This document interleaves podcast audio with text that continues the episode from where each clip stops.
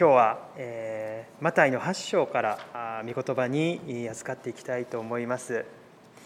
えー、その前に昨年の9月のことを少しお話ししたいと思います。私たち夫婦は遅めの夏休みをいただきまして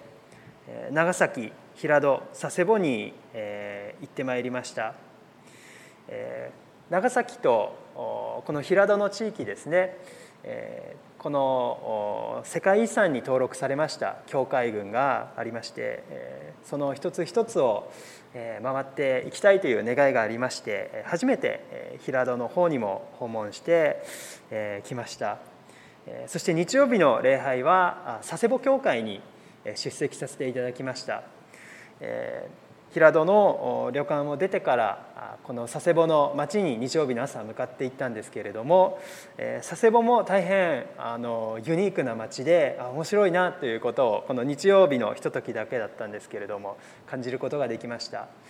まず道を通って佐世保の町に入っていくと大きな米軍基地があったんですね。で見たこともないような軍艦が何隻か海に止まっていてですね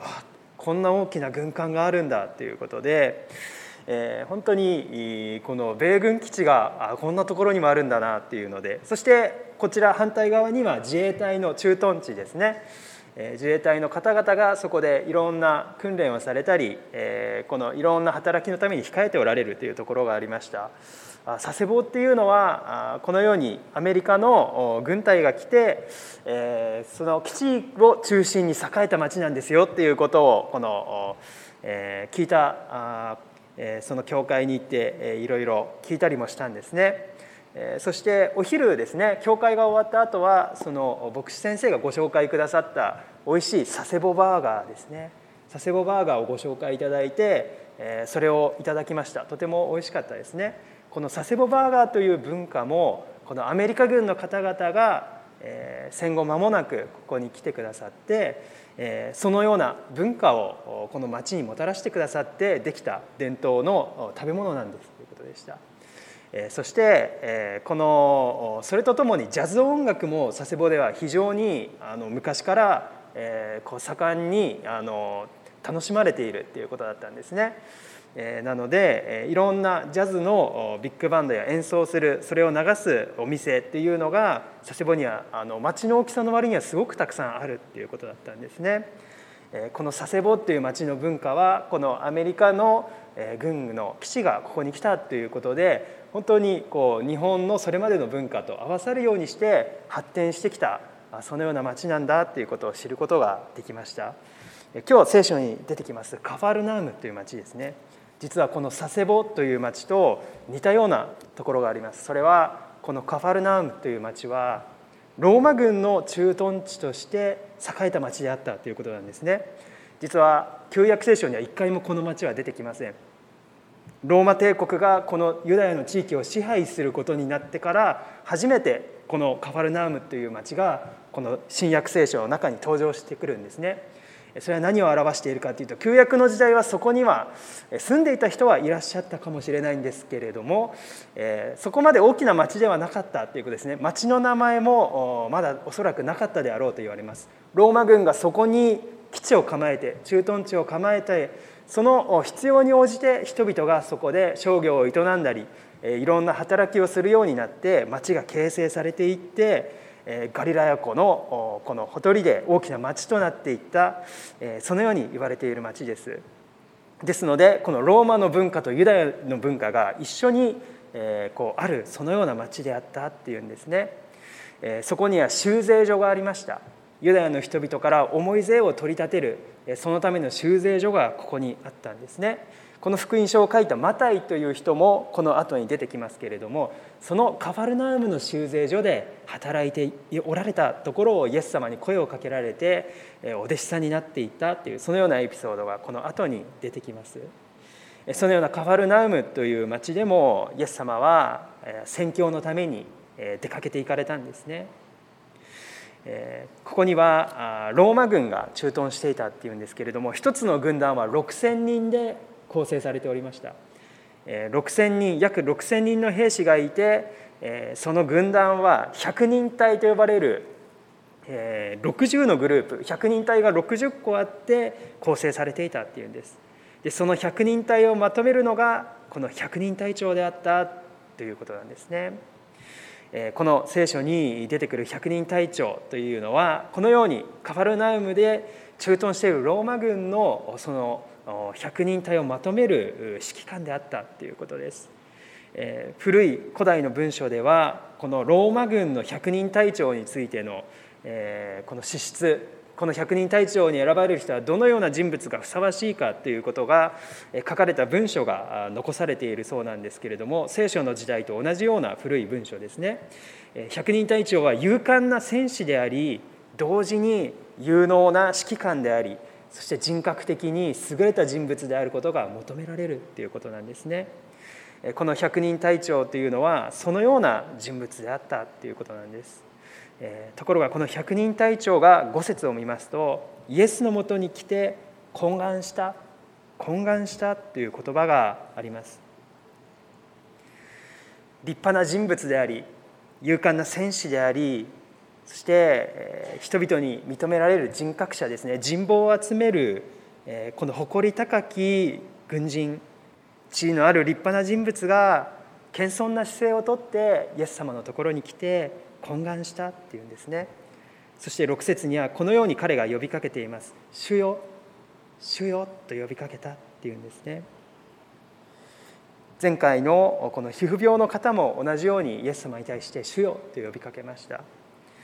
このローマ兵に関して言いますと「主よ」っていう言葉はまた別の意味を持って特別な言葉となっています。当時この「キュリオス」という言葉はローマの兵隊が語る時には必ずローマ皇帝のことを指して語られる言葉でした。ローマの軍人にとっては崇めるべき神はローマ皇帝でありました。忠誠を誓う相手はローマの皇帝であったんですね。そしてローマの皇帝以外にはキュリオス主よと呼んではいけない。そのような規律の中に生きていた彼がローマ皇帝ではない一人のユダヤ人の男性救い主と呼ばれているナザレのイエス。この方は私の主ではないか。このように感じて「主よ」と呼びかけたんですね。彼がどうしてここまでイエス様に求めたのかその理由がこのように続いていますね。彼の願いは「主よ私のしもべが中部で家に寝込んでひどく苦しんでいます。しもべという言葉は、えー、この聖書には、えー、奴隷という言葉でドゥーロスっていうギリシャ語があるんですけれども実はこの言葉とは違う言葉を使っています。パイスっていう言葉を彼は使ってるんですね。パイスっていうのは若者という意味があるっていうことなんですけれども私の若い者がとこう厳密にはそのように訳されるっていう意味ですけどおそらくこのしもべと言ってるのは彼の部下の一人であろうと思われます。百人隊の中の100人の中の1人ですね。でも100人隊の一番下の兵士というのはあの足軽のような存在ですね。日本の戦国時代で言いますと、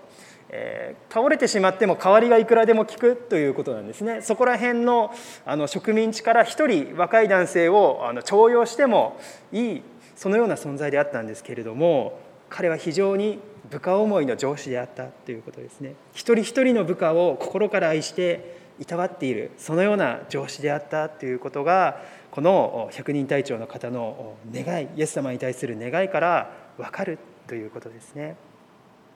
イエス様は彼の愛情に心を動かされたのだと思います。7節でそこでイエスは私が行って癒してあげようと言われた。そのようにイエス様が答えてくださった。そこが7節のところになります。ところがここで一つの問題があります。イエス様はユダヤ人でありこの百人隊長は違法人であるという問題です。当時のユダヤのしきたりではユダヤ人は違法人の家には入ってはいけないということになっておりました。なぜなら違法人は汚れているから違法人の家に入る者も汚れるそのような思想が当時のユダヤにあったということなんですね。さらにもう一つローマ軍は支配する側でありユダヤの民から税金を取って抑圧する側であるということがこのユダヤの人たちからのこのローマ軍に対する見方ですね。なので私たちを苦しめる存在としてローマ軍はそのような象徴であったっていうことです。でもイエス様は言われたんですね。私が行って癒してあげよう。前回の先週もお話ししたんですけれどもまたもやこの掟を破るイエス様の愛がここにあるっていうことです。これは敵を愛する愛ですね。5章から7章までの山上の垂訓の中にもありました。誰かがあなたの右の頬を打つなら左の頬をも向けなさい。誰かが1ミリオン行くように強いるなら一緒に2ミリオン行きなさい。これはローマ兵のことを念頭にしてイエス様がお答えになった言葉です。不当に暴力を振るうそのような支配するものの存在がここにあるということですね。そして物を運ぶために1ミリオン行くようにこの植民地の住民を強いることができるそのような状況にあったわけなんですけれども私は言っておく敵を愛し自分を迫害する者のために祈りなさい。敵を愛しなさい。これがイエス様の教えでした。主イエス様は敵を愛するということをこの山の上で語られただけではなくて教えられただけではなくてここで今まさに実践されようとしているということをこの発祥のところで私たちは読むことができます。さらにイエス様はこのようにも言っておられます。その日には東から西から大勢の人々が御国に集うだろうとイエス様は言われました。11節のところですね。これを聞いていた人々は驚きました。天の国からは必ず締め出されるはずだと思っていた違法人も招かれているのかと。そして私たちは自動的にそこに入れられると思っていた。私たちが締め出されるというのかそのような驚きがこれを聞いた人々にありました。自分たちこそが御国の子だと思っていた人々イエス様がメシアとして来られたのに受け入れようとしなかった人たちはこの天の国に入るパスポートっていうのは国籍ではなく伝統ではなく信仰なのだっていうことを学ぶ必要があったっていうことですね。イエス・キリストに対する信仰があるならばその皮膚の色も関係なく国籍民族も関係なく誰でも天の国に迎えられるという革命的な知らせがここにあったということです。イエス様をさらに感動させる発言を百人隊長が続けてこの聖書箇所で語っています。この発言は彼の信仰の告白そのものであったと思います。8節9節をお読みします。すると百人隊長は答えた。主よ私はあなたを自分の屋根の下にお迎えできるようなものではありません。ただ一言おっしゃってください。そうすれば私のしもべは癒されます。私も権威のもとにあるものですが私のもとには兵隊がおり一人に行けと言えば行きますし他の一人に来いと言えば来ます。また部下にこれをしろと言えばその通りにします。彼は自分自身が兵士たちの指揮官であり自分の言葉に力がある自分の言葉に権威があるっていうことを日頃から知っていました。しかし自分の言葉に力があるということを知っていたようにイエス様の言葉にも不思議な力と権威があるということを感じておりましたしそれを信じていたということですね。私もこのように命令する力を持っております。でもイエス様あなたならなおさらのことです。ただ一言おっしゃってください。ただ一言あなたのお言葉をください。そうすれば私のしもべは癒されます。このように百人隊長は語ったっていうことですね。イエス様はこれを聞いてさらなる驚きを持って10節で次のように言われています。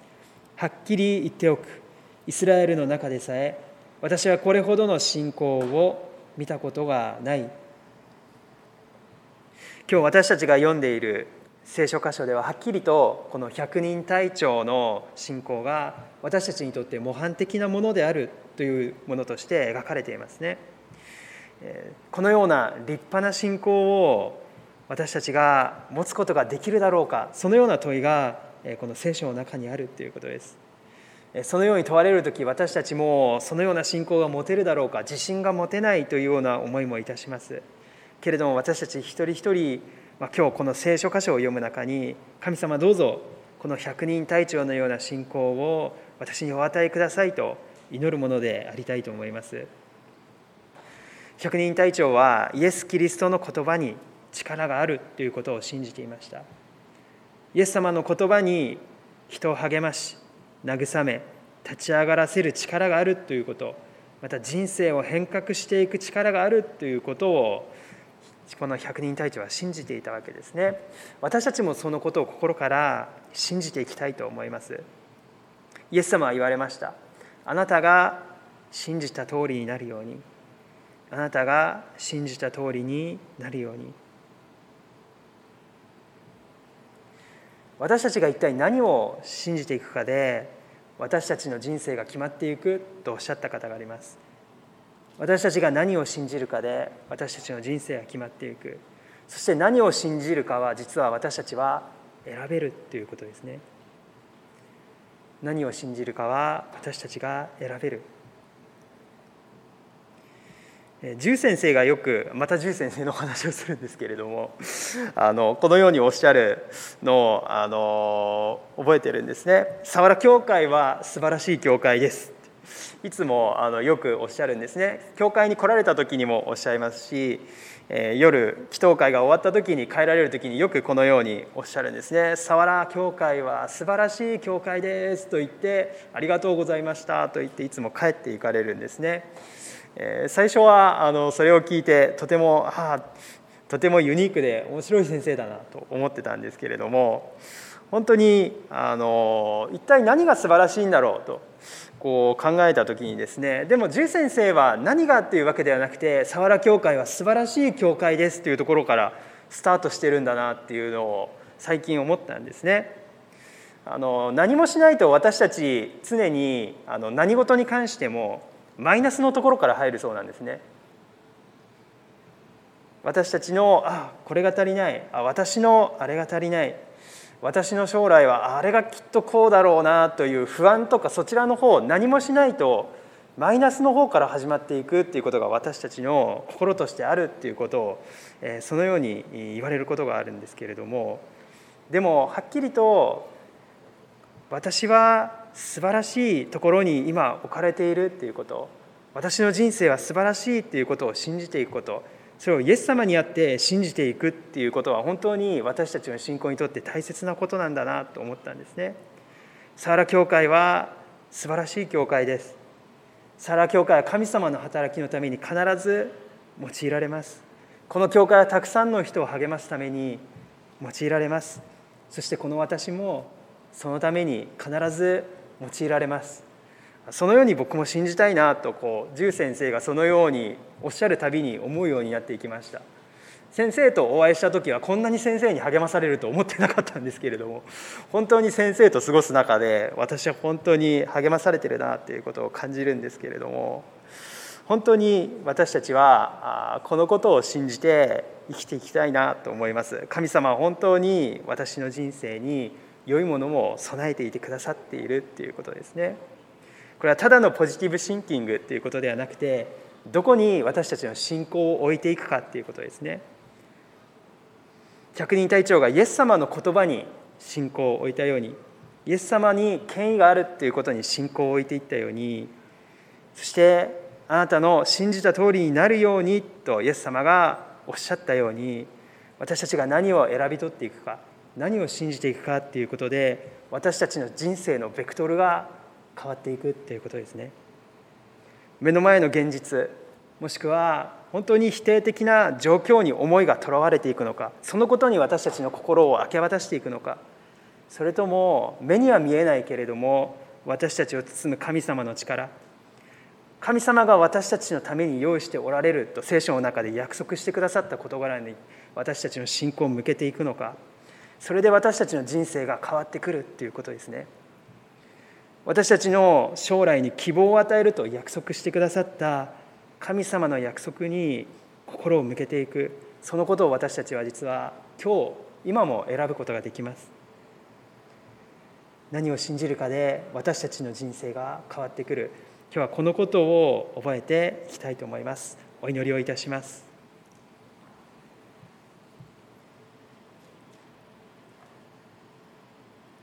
あなたの信じた通りになるように。恵み深い天のお父様今私たちはイエス様にあって何を信じるでしょうか。さまざまな問題があります。さまざまな憂いが私たちの人生を追う時もあります。けれども主イエス・キリストにあって私たちは不可能を可能にする主イエス様の力を信じこれを仰ぎ見たいと思います。私たちがなお力を自分の中に見いだせないそのような時にも上からの力が私たちの人生を追うことを信じます。どうぞ今日からの一日一日この新しい1週間を主イエスへの信仰とともに歩んでいくそのようなことを得させてください。今日この場所に集えなかったお一人お一人の上にも豊かな恵み祝福がありますようにお祈りいたします。主イエスキリストのお名前を通してお祈りいたします。アメン